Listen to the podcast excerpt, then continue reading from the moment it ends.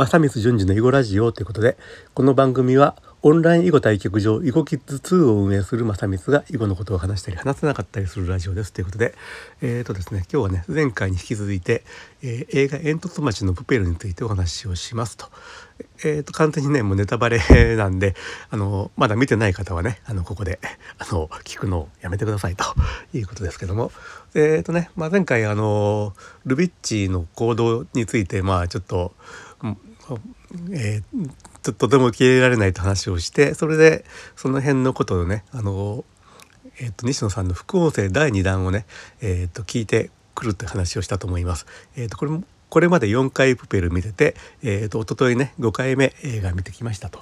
でまあその副音声聞いた上でやっぱりねこの映画の中ですっこーんと抜けてるものがあると。まあ映画の中でというか脚本書いた西野さんの頭の中からすっこーんと抜けてるものがあるということをちょっと確信をしましてまあそれがスコーンと抜けてるからルビッチの行動もやっぱり異常に見えるし、え、まあいろいろとねこの映画にがちょっと残念ながらこの映画が大傑作名作になり損ねたっていう部分があるかなというふうに思うんですよね。まあ、何かって言ったら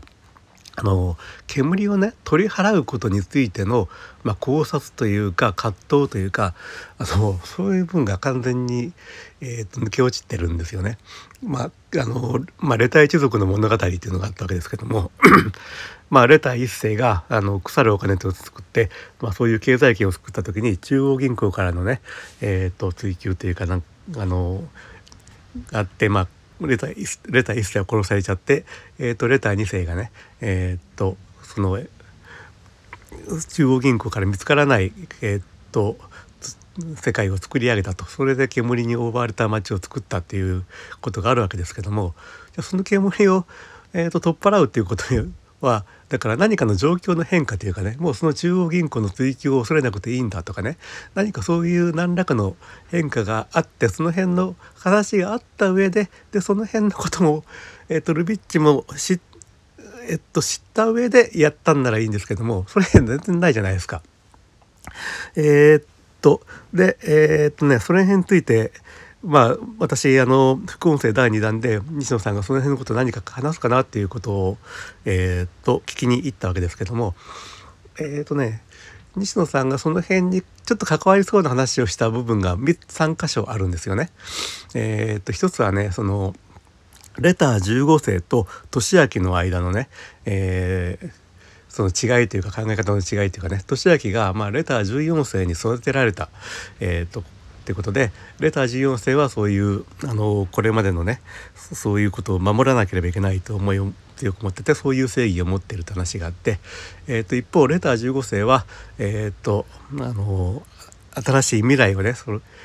えーと、開くべき時ではないかというふうに考えてるみたいな話があったわけですけども、まあ、だから実際にルビッチがね煙を晴らした時に煙を止めようという決断に至ったということがあるわけですけどもでもそれその時にその辺のレター一族の歴史というかこの煙突町の歴史というかねえー、っとそれについて、えー、っとレター15世はど何を考えてそういうもうそろそろ煙を払って新しい未来を探しに行ってもいいんだと思ったのかと部分が、まあ、全くないじゃないですか映画の中に。映画の中になかったし西野さんの,、えーと、とその舞台挨拶挨拶の時もこの副音声の時もそういうことには全く触れられてないんですよね。だこれが一つで。でもう一つはねあのそのレター一族の物語について西野さんはねあのレター1世とレター2世の関係というのが、えーと、ブルグノとルビッチの関係と、まあ、全く同じだみたいなねそういう話もしてるわけですよね。えー えーと、父親のねあの成し遂げられなかった夢をねその子がねえっ、ー、と引き継いでというかそういうまあ、自由を追い求めてみたいなねことを言ってるわけですけどもだとするとねなおさらそのレター2世の思いというかやったことっていうかねそのことは、えー、っと尊重されないといけないはずなのに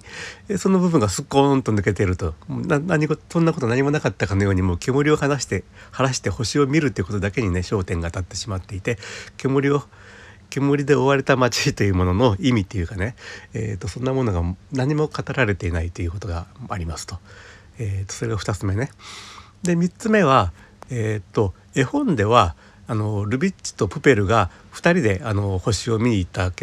ことになっているのがなんでみんなに星を見せることになったのかっていうことをね西野さん語ってるんですけどもそれがですねえー、っとみんなに見せなきゃ結局あの嘘つき呼ばわりされるされてしまうからだとルビッチが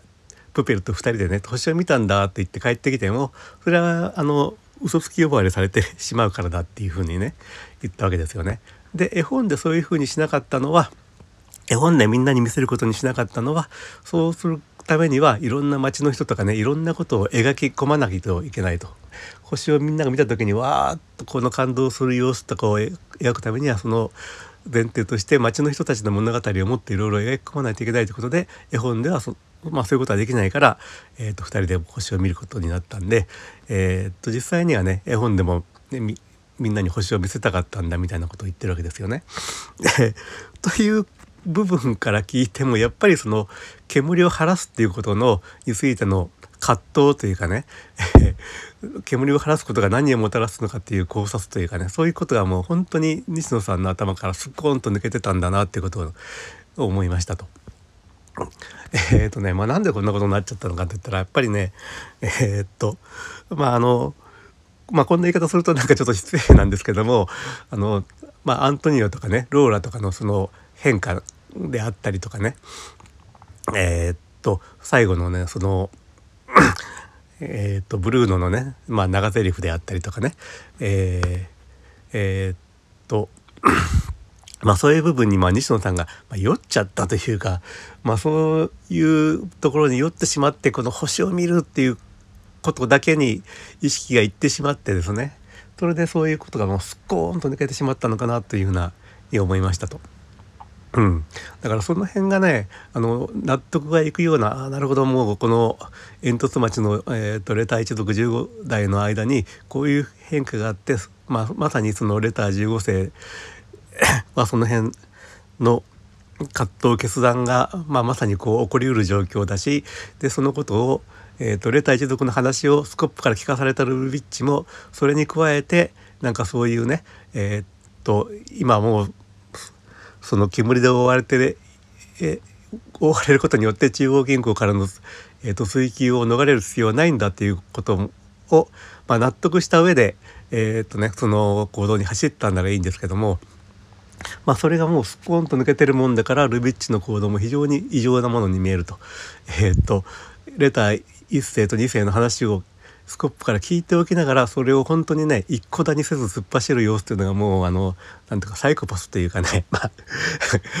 前回の放送や前回の放送やテロリストと言って今回はサイコパスとかなんかまあめちゃくちゃえー、っと不愉快な思いをされた方がいたら申し訳ないんですけどもちょっと私はやっぱその辺がもうめちゃくちゃ気になってしまってあのえー、っとこの映画には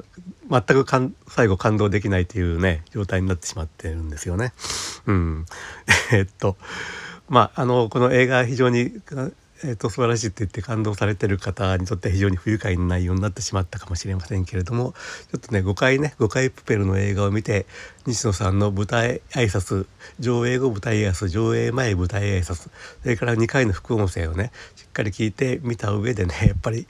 どうしてもこのことについてはちょっと言っておきたいなと思ったということで今日お話しさせてもらいました。